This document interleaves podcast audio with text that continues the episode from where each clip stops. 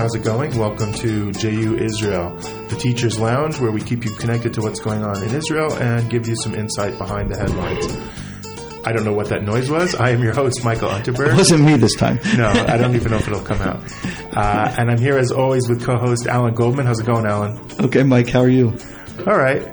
I think this uh, room may be haunted. We're not in a coffee. think so. Maybe, we should go, maybe this is time we should go back to coffee shops. It's Yeah, right. not. It's not really a lounge. You just call it a teacher's lounge. I, I mean, it's not very comfortable. That teacher's lounge aren't. That's a teacher's, lounge. are comfortable. Yeah, you've never worked as a teacher's I, lounge. do you know what? When I used to get called into the teacher's room at school, it was never for reasons of comfort. Yeah, but they never called you. I hope they didn't call you into the lounge, but that's a whole other. Yeah. No, no, they called. They called me into the staff room, and I was whacked with a training shoe. Usually six of the best, pretty much every day throughout my high school. Training shoe is what we in America call a sneaker. Yeah, Like a- sneaker, sneaker. Yeah, Wow, that's rough. yeah. Could have been worse. Could have been a leather boot. I got thrown into a wall once. Does that count? By a teacher.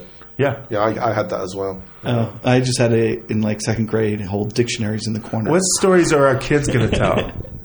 You know, my teacher once degraded my self image by saying I wasn't excellent. Like, what? Yeah. Their abuse stories are going to be much lamer. Well, as you can all hear, Or it could be worse. I guess. As you can all hear, we have uh, a like guest what? this episode, David Harris. David, can you give us your bona fides of why we even would want to talk to you? You really don't. Um, journalist by training, been a student of the Middle East for 30 years and know very little about it. Um, these days, I work for an organization called Clarion Project. We're an American non-profit dealing with the world of radical Islam. Uh, and obviously, if that is your focus, then the Middle East is part and parcel of what we do. So we're bringing you in not because we want to talk to you, but because you're a useful resource to talk about the Middle East, even though we've more or less had it with you. Y- y- with the Middle East or with me?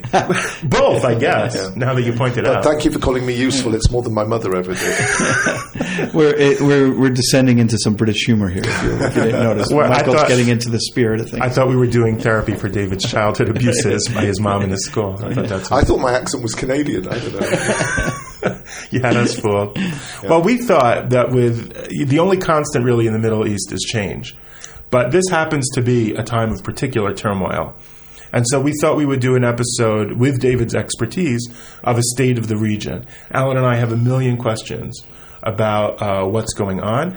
We wanted to ask about Saudi Arabia, about Lebanon, about Syria, uh, about the Iranian plan to take over, and we definitely wanted an update on what's going on with the Kurds. can, can I note a bit of symbolism? Sure.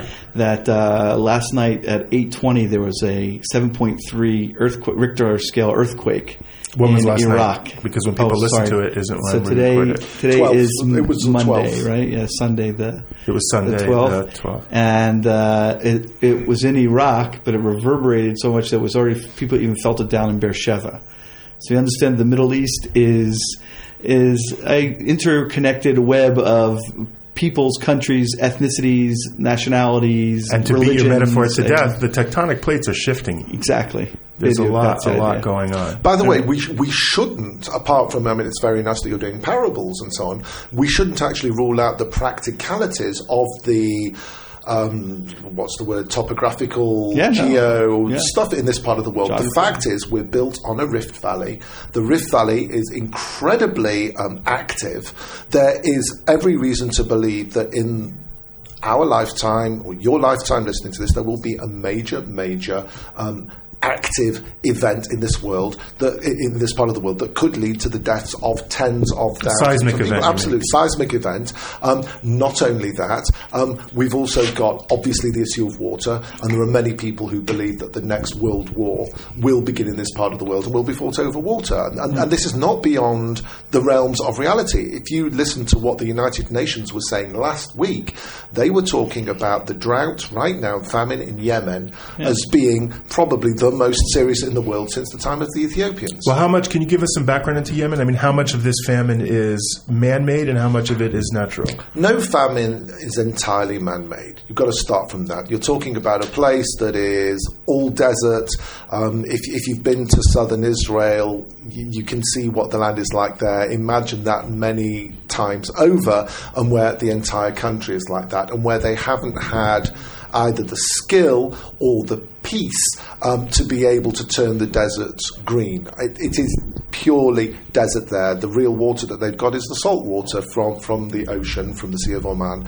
And they don't have the same desalination factories that have now been established in Israel and so on. So, absolutely, there is the natural side of things. But if you add on top of that the fact that Yemen oh gosh, for 20 years or so, um, has been in one form of civil war or another, it's hardly surprising that the people are not getting the access to what they need, which is uh, the food, um, the, the, the, the, revenues from oil, and so on and so forth. It's all being divided amongst a few little factions, whether they were the official, supposedly elected uh, uh, authorities in the country, or more often the warlords who were leading the fight. So, Joe Public, particularly in southern Yemen, when they had bread uh, riots there 10, 15 years ago, it was because quite literally, there was no bread in those parts of the world. So it's a mixture of the two. So do you think the current bombardment by the Saudis and the and the the Iranian forces fighting the Saudis, you think that's just more of the same? There hasn't been a qualitative change that Yemen has degraded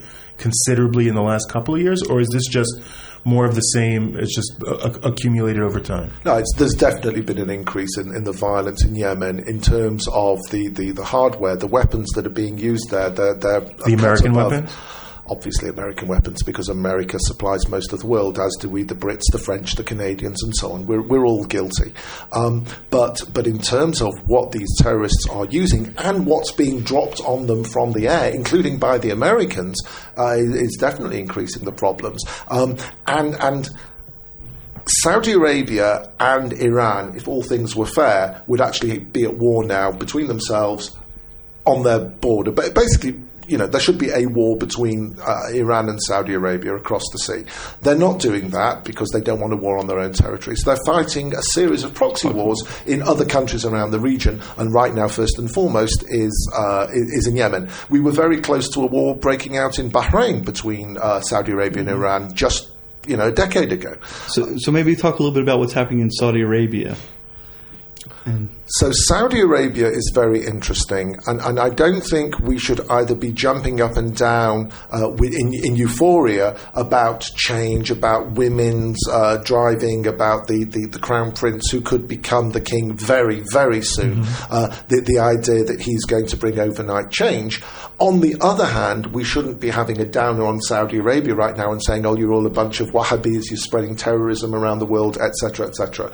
The truth, as ever, in, in all arguments, whether it's between husband and wife or whether it's in geopolitics, it, the truth is always going to be somewhere in between. Mm-hmm. Um, and clearly, in Saudi Arabia, there is a lot to be very optimistic about, especially if you're Israeli. Parenthetically, I urge caution to those people who like to use the term my enemy's enemy is my friend. It is probably the most short sighted of things that you could possibly do, especially in the Middle East, because the Muslim Middle Eastern mindset is not about tomorrow, the day after, or Benjamin Netanyahu's mindset of I need to get re elected in four years' time. They're in it for the long haul. If it takes 100 years, 1,000 years to make a change, they can wait. So, my enemy's enemy is my friend is a really short sighted idea and should not be applied. Well, it's the boll weevil principle. In the American South, they had these eh, these little mites eating the cotton. They brought in the boll weevil, which ate those mites. Once they ate the mites, they ate the cotton a hundred times faster than those little mites. So sometimes you bring in something, you say, "My enemy, my enemy, my friend," and then at the end of the day, and we've we've done that a number of times here in the Middle East. Cats. yes. The British bring in cats to get rid of the mice, right? And now Israel, or, uh, or, or, on, a, or on a, a, bigger level on, on, our subject, and we've, we've got to get back to Saudi Arabia. But what's happening in Iraq right now and Syria? You know, everybody's saying, "Oh, we've got to get rid of ISIS." Or before that, we said we've got to get rid of Assad. Then we've got to get rid of uh, and Saddam. Then we've got to get rid of ISIS. And now, um, only yesterday, a statement came out from an organisation uh, which in English is called the PMU, which is the Popular Mobilisation Units, which is 40 different militias funded and armed by Iran, who in November of last year was subsumed into the Iraqi army, and they have all of the privileges of the army without the obligations. So they are amongst the main people in Iraq fighting against ISIS, but they issued a statement yesterday saying next target for them is the United States because they believe that the Americans, whom they say have between six and 24,000 soldiers in Iraq, are an occupying force. Why do we keep doing that in the Middle East? We did it. We built up Saddam Hussein in the war against Iran until we made him our enemy. We did that with we supported the Mujahideen against the uh, Soviet Union, and then they became the Taliban. Like what? What? Exactly for the same reason you were talking about the Weebles or the Wobbles or whatever, the, the Weevils in the South Sorry of for America. my American, Same, yeah. same, no, no, it's exactly the same thing. Same principle, and we do not learn. And again, it's back to what I was saying about my enemy's enemy. You cannot work on that principle, especially in the Middle East. It's so short sighted. Um, so back to Saudi Arabia. Um, so you've got the, the, the Crown Prince who's making all of these great pronouncements. At the same, Such as? such I'm as we said, we said before, women driving, serious reform. Now, let's just go back to something uh, to give context. If you remember, um, in, in the follow up to uh, 9 11 and the, and the war on terror and so on, and the axis of evil, George Bush, the son, made, to my mind, a huge mistake. He said we need the Middle East and the Arab countries to become Western democracies. More or less, that's what he said. In a million years, you cannot persuade them just like that to become Western democracies. It's going to take, I mean, I said a million, A million years, obviously years, it's yeah. an exaggeration, but still, you have to do it bit by bit. And that's what this Saudi leader is attempting to do. You cannot. The Saudi ex- leader being being the, the, the crown prince, son. but yeah, the son, but also um, the father. Not King into it as Salman, well. Mohammed yeah, bin Salman. bin Trying to do what? You think he's trying to make it a democratic Western society? No, no, bit by a bit. reform, more. Mo- he's trying to modernize. He by by. Saudi Arabia has this broad power sp- structure of all these princes, and nothing can change. So he's taking away all their power autocratically. Mm-hmm. He says in order to make it a more moderate, modern country. It's also, of course, to consolidate his power. But the, Right. I mean, of course, that's what I'm saying. In other words, everybody got all excited about China when they started going over to a more capitalist structure. Oh, they're going to become more Western, but they didn't really so much in terms of political structure. Well, in a sense, this is almost the opposite. In other words, uh, China, the goal was to be totalitarian, but they were using capitalism as a means. Here, Mohammed bin Salman, I feel like, tell me if I'm wrong, is more using autocratic means to at least what he's claiming is towards more democratic yeah, ends. that, that to make- certainly certainly seems to be the path. Um, I- you guys are a lot more have a lot more, more positive than I. That's not, I'm just, that's what he's saying. No, that's the way it seems No, I understand surface you level. saying it, Remember, I said at the start that the truth always lies somewhere Right. in the middle. Right. Um, in, in, in Clarion, I think we're very much of the opinion, certainly the people who are doing a lot of the thinking in Clarion, that there are many countries where, rather than democracy, benign dictatorship is a much better option. for now. For now, for now, for, for again, um, remember everything in the Middle East is long term. The for now can mean 50 years. Could be 100 years. Right. So why is that that the benign a benign dictatorship First would be of- better than first of all- democracy? I mean, we live in the West. We we You love see, our democracy. You've got to look at the structure of, of society in a lot of countries. First of all, that's clan based. There are warlords out there.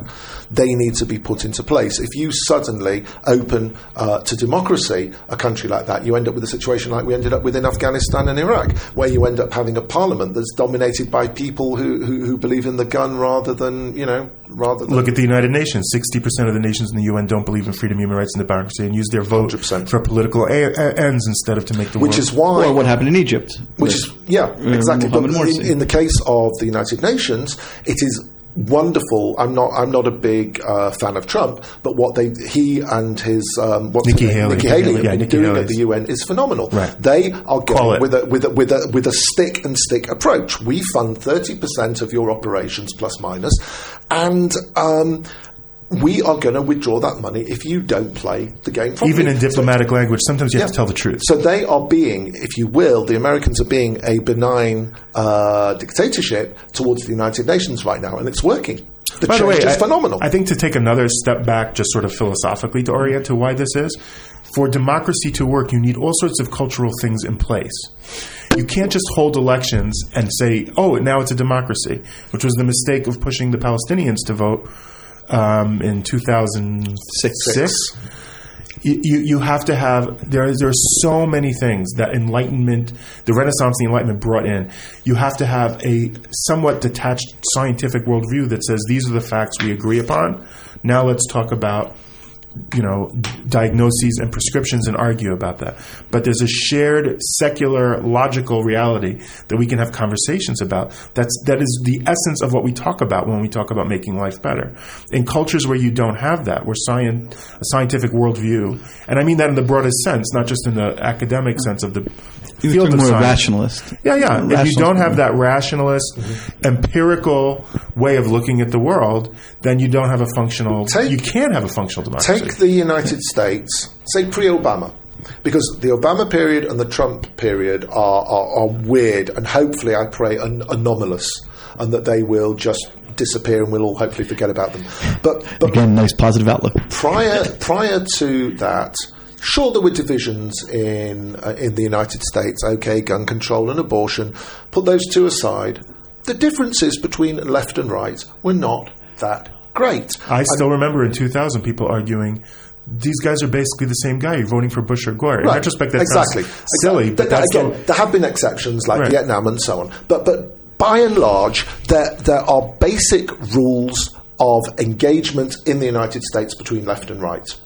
Those rules do not exist in most countries in the Middle East. It's, it's all well and good coming out with these ridiculous terms Israel is the only democracy in the Middle East. It doesn't, it doesn't really mean anything. It just sounds like blase PR for Israel. Mm-hmm. Bottom line, debate in most Arab countries does not exist in the in the way that we understand it. If you were to remove the Egyptian army from the streets of Egypt, and it's not like in Israel where where the army is just on the borders. In Egypt, they're on the streets alongside the police, keeping order. If you were to remove them and say, okay, we're going to have a fully fledged democracy, we'll have the the the, the Al Noor party, whose leader was in jail for years, uh, coming out. We'll have the Muslim Brotherhood. We'll have Sisi's lot, the you know the, the, the supposedly Democrats, um, and we'll- and we'll just allow free for all in Parliament it would be murder. Literally, somebody in Parliament in Egypt would pull out a gun and shoot half of the opposition. And that's the world that you're dealing with. So you can't overnight do what Bush wanted and introduce democracy to these places because it's, it's just not in the mindset. You're skipping centuries of cultural yeah, evolution absolutely. that can't be skipped. There's no and, shortcut. and, and, and that is not me. It's not a pejorative. It's not me having a downer on on on on, on Arab societies. It's just a different It, culture. it has nothing to do. Imagine going to Charlemagne in the feudal Middle Ages and saying, "Okay, let's all have democracy." It just would it would explode into war. Okay, so if we can bring the philosophical now down to the more practical. I, di- I didn't realize I did philosophy.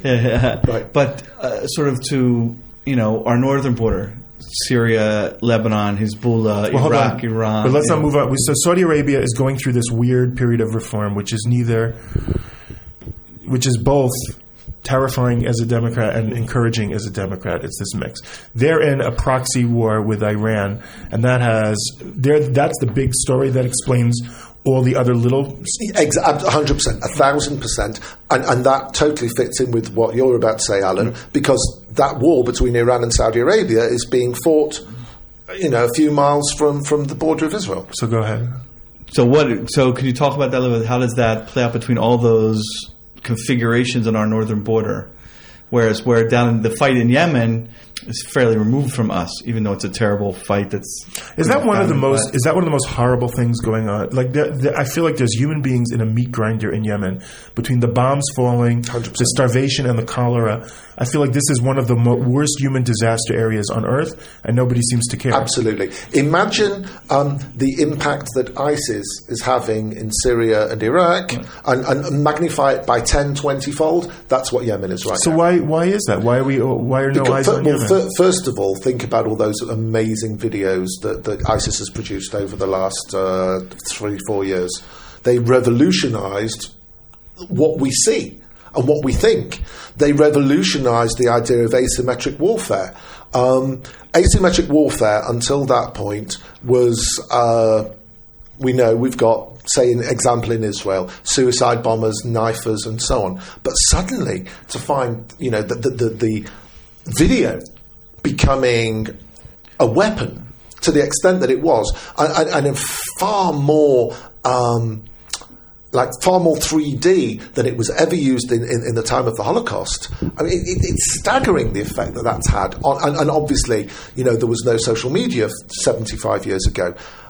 The impact is tremendous. We at Clarion are in the middle of making a film about it called Kids, which is going to be um, coming out next year, uh, talking about the way that ISIS, but not just ISIS, is impacting the way that radical Islam is impacting on kids, whether they're Muslim or, or, or white. Um, it, it's just unbelievable impact. But again, in terms of the absolute cold reality for those people who can go beyond the headlines and beyond the videos, what's happening in Yemen is, is far, far worse. They need a good social media marketing team to. Yeah, um, uh, the, the thing is, who's going to have it first? The Iranians and the Saudis, or the actual people who matter in Yemen? Right. You know, the people are the people are an irrelevance. People throughout the Middle East. I mean, they're protesting Saudi Arabia. They're protesting the United States because they see that's where all the. Okay, so I keep distracting from Syria. So, So, by the way, there is just very quick aside and parenthetically, there is uh, an incredible similarity which people don't really talk about between what's happening in Yemen and what's happening in the Horn of Africa, most notably uh, right now in Somalia. right, right. They are ethnically very connected people Mm, because the Yemenis sailed across to, to Somalia. I mean, if you think about the, the skin color and so on, they are very, very similar people. And again, it's another country that's been absolutely torn to shreds by the same type of uh, warfare. But anyway, we digress. the country formerly known as Syria. Yes. Oh, we, oh, we know we're on the formerly country. That's the country formerly known as Lebanon. I think. Are we doing? Uh, well, I think the whole. I mean, you have the whole northern border is interconnected. How's the Much like Levant this, so doing? The look. okay. I'm British. I'm going to hold up my hand. We're hundred years after Balfour, and so on. The the Sykes-Picot, the decision to cut up your uh, the, the, the Middle East, supposedly with the green pen and all that stuff. Uh, who knows how much of that is apocryphal and how much actually happened?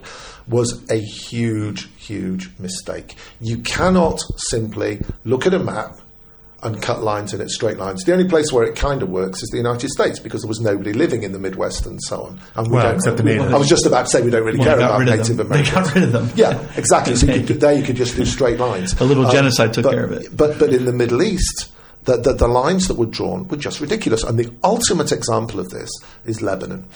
Um, if you were to say to me today, David, what's the population of Lebanon? I would say, not in terms of the numbers, but in terms of the the sector, uh, the, the Demographics. demographics, the religious breakdown.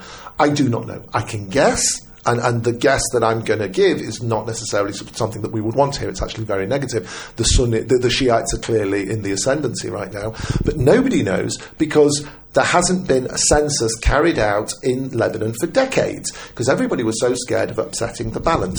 There was an agreement conducted um, 20 odd years ago in a place called Taif in Saudi Arabia. It's an airbase in northern uh, northern uh, Saudi Arabia, not too far actually from Israel. You know, you, if you're in Eilat and you're looking down and see Saudi Arabia, so just over those hills is Taif. Um, and the leaders, all the various Lebanese leaders, met in Taif to discuss the whole issue of, of, of democracy in, in, in Lebanon. And they decided that the presidency would be held by this, the, the, the uh, Speaker of Parliament would be held by that, the Prime Minister would be this. So you had all the different sections Sunnis, Shiites. Uh, Wasn't that mostly set up by the French, like to, to keep the Christians on top? And the- uh, theoretically, yes, but clearly now the Christians are not the majority in, um, in in Lebanon.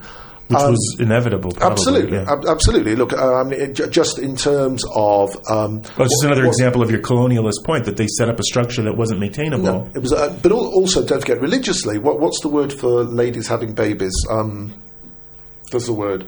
The numbers of the numbers of kids a woman has, whatever it is. Anyway, Birth ratio. Birth, birth, birth rate, Birth whatever. rate. The birth rate is much higher amongst Shiites than Sunnis, and, and it's higher than amongst Sunnis than it is amongst Christians in, in Lebanon. And, and you're talking about, you know, a matter of three, four generations. Clearly, there's going to be a shift. It's amazing, actually, that the Shiites haven't pushed for uh, for some sort of census. So is this why is this part of the influence of why Iran is getting Absolutely, stronger? absolutely. Hezbollah. And, and not only that, uh, just the way Hamas runs uh, charity programs and Islamic Jihad run charity programs in Gaza and became popular that way, and is doing exactly the same in East Jerusalem today, and Israel is doing nothing about it. Hamas is very strong in East Jerusalem today. Exactly the same way, Hezbollah is operating, particularly in southern Lebanon, which of course is close to Israel and is the Shiite stronghold. Um, they pump lots of money in. Um, they they run charities. Um, if you go to the northern. If if you go to the northern border to Misgav Am, I believe it's called in Israel, Yes. and you look up on the hill, you will see a replica of the Dome of the Rock. It's a beautiful of, of, of the Dome of yeah of the Dome of the Rock. It's a beautiful mosque built and uh, by and paid for by the Iranians. In fact, it was dedicated by Iran's could be foreign minister who visited Lebanon about six seven years ago, um, and I, I, uh, and there were lots of sort of Israelis protesting and waving Israeli flags at the bottom of the hill while the whole opening ceremony was going on on the top of the hill. So right And opposite, Iran is building bases, right? Military bases. Absolutely, uh, absolutely. And, and there is absolutely no doubt that the agreement that came at the end of the 2006 war, uh, which is UN Resolution 1701, uh, which basically w- set out how the war should end, it says in it very, very clearly the only force in Lebanon that shall be allowed to carry weapons, to bear arms, is the official force of the Lebanese government. In other words, the Lebanese army. That has never been Right. ca- happened. The other idea is that there's well, I mean, was there even a, a thought that that would happen? no, of course not. But it keeps people quiet for five minutes. You know, short termism as opposed to the long termism we talked about before. Um, the other point is that uh, there's a river called the Litani, which is just above Israel's border. It runs somewhere between in kilometres, six and fifteen kilometres, roughly north of. So what's that? Uh, three, four miles to about ten miles north of the, of the border. That Hezbollah is not allowed to operate south of that line.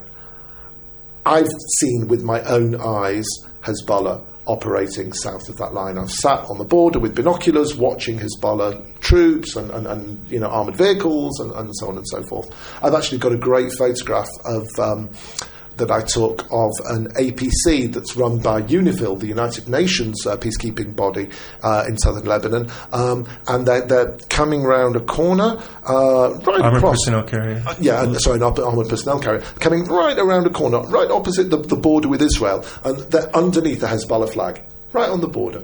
Um, Um, that goes back to your, what you were speaking about before about the water issues. I mean, the Litani River is a major, major source of water confrontation over the decades between Israel and Syria. where are we? About 12 years ago, I'm guessing. Um, very briefly, the water from the Litani was was it the Litani or the, the I think it was the Litani.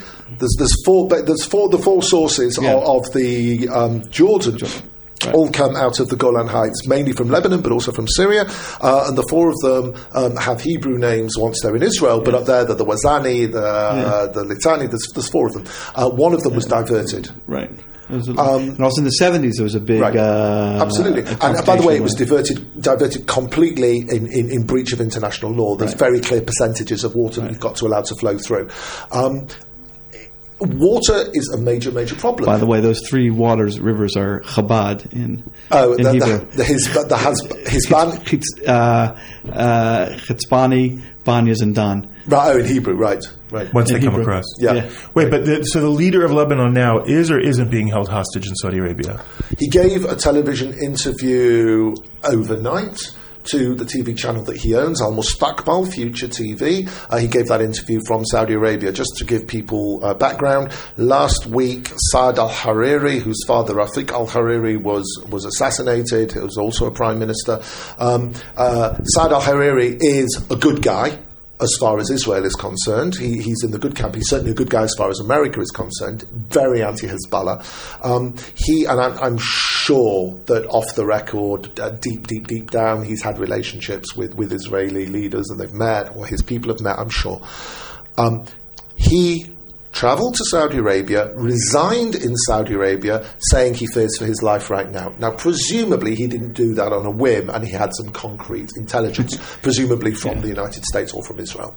Um, he has gone over there. He uh, uh, so he gave an interview, a TV interview to his own channel. If he was being held hostage by Saudi Arabia, as Hezbollah is claiming, I assume he wouldn't have been able to give that. So the claim from Hezbollah is the Saudis. He, we're not threatening the, the status quo in Lebanon. The Saudis are using him as a pawn to make us look bad. Correct. Very nicely explained. And he's saying that's not true, and I'll say that directly on my own. Right. And he also said that he will, in the very near future, go back to Lebanon. Now, that could be nonsense. Uh, I would imagine, I, I, might, I might be wrong, but I imagine we'll see him on the streets of New York or Washington before we see him on the streets of Beirut. Um, unless he ends up going to Beirut and living like the, the leader of Hezbollah, who hasn't come out of his little man cave for, you know, however many years. Um, and that's because there's a, a the Hezbollah leader fears that Israel's going to take him out. Um, so Saad al Hariri, he says, I'm not being held hostage. I've done. I resigned. I wasn't forced out, um, but these people are out to get me. And all the signs are that if not today, then in a month, in six months, in a year, in five years, in ten years, Hezbollah would try to take him out one way or another, whether it's through the democratic process, and there is to a large extent a democratic process in Lebanon. Um, or they would turn to the gun and take him out that way. But does him leaving help that speed up that process? In other words, with that, with, when a prime minister resigns, a moderate prime minister resigns, isn't that an opportunity for Hezbollah to? Yeah, there's a vacuum, but don't forget how many years was it that they didn't have a president just now? Two, three years? That they just couldn't get there, and they tried to arrange a presidential election dozens of times, and every time it came to Parliament, it, they just had arguments, and it all it all fell, and they couldn't arrange on a date a date for, for an election. So. One man's vacuum is another man's merry-go-round in, in Lebanon. I mean, they have Hezbollah has enough power in the parliament to sort of trap everything up and stalemate Yes. everything, Yeah. but they don't have enough control yet. Not right now, no. But they, they have enough leverage that they can stop um, any. They could stop, for example, Kinda the like the budget Tea going through. yeah. Yeah, yeah, Or, or again in Israeli politics, think Yeah. about the various parties who hold ransom. Uh, uh, they also, partly because they need to have everybody represented in um, uh, in Lebanon. fixed. There is a confession is the word I was thinking of before. It's the confessional system. There are 17 different confessions, which means religious groupings in Lebanon, and they've all got to have representation there. So you've got myriad parties, the same way as in Israel, uh, the same way you had in in, in Italy in the, in the post-war period, and so everything gets stalled, whether it's Hezbollah or not. It just gets stalled because of a ridiculous political system that needs reforming. So uh, we're sort of, I guess, winding down here. Well, I want to hear about the Kurds. What I was going to say, well, we really didn't get a chance. The Kurds, the Kurds are such a huge, huge, sad issue. Oh no, we're not going to do part two. How are they? Who the Kurds? Yeah. yeah. The Kurds is not as black and white as Clarion, for example, would have the world believe. We do it in some ways to simplify the matter and try to say the Kurds are the good guys, but it's way more complicated. There are lots of bad guys and, and, and good guys within the Kurds. Different militant different groups. militant groups. Yeah, they're not you know, there are, there are there are Kurds who support the Iranians. Amazingly, um, there are some who are more, more loyal to to the sort of Iraqi side of things. Um, but the bottom line is that the Kurds who are kinda in authority right now, and don't forget the president of the Kurdish areas just resigned, um, they are very much uh, friends with the United States. They are very much friends with Israel. They feel phenomenally let, down by the United States that when they voted, when was it, September the 29th, I think, on a referendum about independence, just the same as what was done in Catalonia. It's a very similar process, uh, including At around the same well. time, Yeah, yeah. yeah, there was a week or so, a week's difference. Um, they they feel let down because they didn't have the support of anybody. Bottom line, very quickly, just to give the newsy update.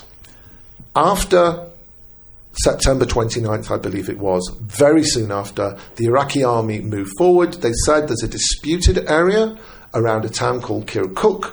There are, there are two major Kurdish centres. There's Erbil, which is the capital, which is right in the heart of the Kurdish area. Capital of of Kurdistan. in- which is not an actual nation country. state. Yeah, absolutely. And we can. T- uh, the Kurds is incredibly complicated. Kur- real Kurdistan, not the one you'll see on a map today, includes bits of Turkey, bits of Syria, bits of Iraq, and bits of Iran. But we're only talking about the bit that's in A Iraq semi-autonomous today. Yeah, region Yeah, yeah. They, they, they are what 13 million people Yeah. um, in that area, plus a massive crazy. diaspora. That's then And they're indigenous Middle Eastern people who aren't don't define themselves as Arab. and I'm not getting into the politics of it, but if you want to measure, they certainly have stronger territorial uh, Claims. claims than the Palestinians do, uh, historically. Um, and again, I'm not judging the Palestinian claims. I'm just saying, as a fact, they have more of a, of a connection. Um, the the Kurds after the election, uh, saw that the Iraqi army was heading towards Kirkuk, which is the second largest, the second town, and it's in a disputed area. Why is Kirkuk so significant? What's the word? Oil. Oil. Well done, sir. it's the oil centre. The Kurds were producing 600,000 barrels of oil a day. All of that oil prior to September 29th was being shipped out of a pipeline through Kurdistan into Turkey, and then Turkey was sending it on to the centre. So even though the Turks don't like the Kurds, because there was a financial incentive, they were cooperating. The Iraqis said, hang on a minute, 300,000 barrels a day, slightly more than that, is produced in the Kirkuk area. The Kirkuk area is a disputed territory. We are going to come and reclaim that territory. The, the Kurds are very tired. They've been fighting ISIS. They've been doing they've been doing God's work. They've been doing America's work. They've been doing everybody's work. Mostly the Peshmerga, not Yeah, the yeah. yeah, and and so the the Kurds, I think, just because they're tired and frustrated and whatever, just back down and let the Iraqis take that without really a fight. So the Iraqis are now holding three hundred thousand barrels uh, of oil a day, plus Kirkuk. Because the oil is what's really important. Hang on one sec, one sec. I can see you looking puzzled. No, no, no. I'm just. Okay. And wait one sec. So, what's happened to that 300,000 barrels of oil is the Iraqis are saying, we want to ship that out to market. We're clearly not going to use the route that goes through Kurdistan because then we'll be beholden to the Kurds and we'll have to pay them money. We want to get that out to Turkey through the old pipeline. The trouble is, the old pipeline from Kirkuk, because of fighting and so on, it hasn't been maintained for years. So they need to fix it, which will take a few weeks slash months. So for the time being, 300,000 barrels of oil per day is being produced in the Kirkuk area, but is being held in reserve by the Iraqis. That is approximately 50% of the Kurdish economy gone overnight. So the Kurds are in this phenomenally difficult position. They've had a vote, they voted for independence, or they voted that they should have independence through negotiations with the Iraqis. The Iraqis say no, the Turks say no, the Americans say no, everybody says no. And Except the they're now- Israelis. and then, uh, but the Israelis are irrelevant. Cares, yeah. Um, the the, the uh, and, and, and 50% of their economy has disappeared overnight. So they're in a terrible position. They're in a much worse position than they were on September the 28th. Um, the the sort of the, the geopolitical analyst in me says that even though we love the Kurds to bits, they've made a massive mistake and they could suffer and they might not get that state for many, many years because of what they've done over the last month or so. But the devil's advocate position would be every independence movement starts with suffering. You can't. There's always sacrifice Yeah. on the road to independence. 100%. The only trouble is that we're talking, as we started, in the Middle East and it's Uh, not. and It's for, not the Balkans. And for Israelis that uh, argue that self determination is basically a natural right for every nation, Mm-hmm. that puts the Kurds in the self determination. And the Palestinians. Uh, and the Palestinians, Yep. yeah. One hundred percent. Yeah. Right? Just briefly, how does all this, all this, so all this, Saudi Arabia and Iran are dividing the Middle East in, in proxy wars. Saudi Arabia is in tremendous turmoil, or at least in some sort of weird Transition. transition. Uh, Syria's chaos, Lebanon's chaos ish, Yemen's chaos. There are many. There are many countries we've not talked about that are also in chaos, um, and there are there are some countries that are stable. Wait, So would you say the chaos or in transition? Like Lebanon. Is Lebanon chaos? It's because I mean Hezbollah's taking over. I feel like- that's- I feel like that's it's a how- is question that of- chaos or transition? is it- It's chaos it- to us, but Is it growing and changing, or is there a powder keg being filled with gunpowder that at some point will explode? I feel like Lebanon is being filled with gunpowder.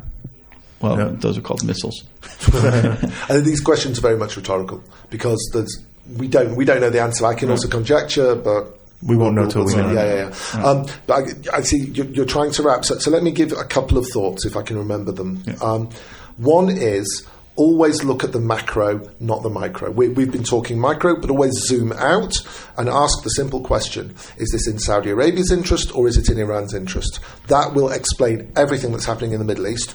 Do not buy into the argument which was made for decades and most annoyingly by King Abdullah of Jordan, who supposedly was Israel's friend, that the Israeli-Palestinian conflict was the was the the, the, the, the basis of all the troubles in the Middle East. It's nonsense, and I would imagine that since 2011 that's been blown out of the water, but I'm sure that it will come back and surface as another ugly meme that we should rule out because that is not what this is about. This is about domination of the region, call it religious, call it land based, whatever you want to call it.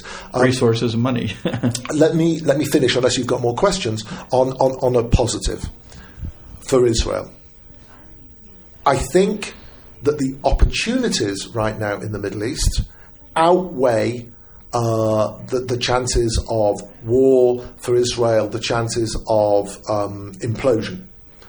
I think, and yes, I am kind of buying into the my, my enemy's enemy is my friend, but I think there is a long termism in this particular uh, case that, that means it could be good.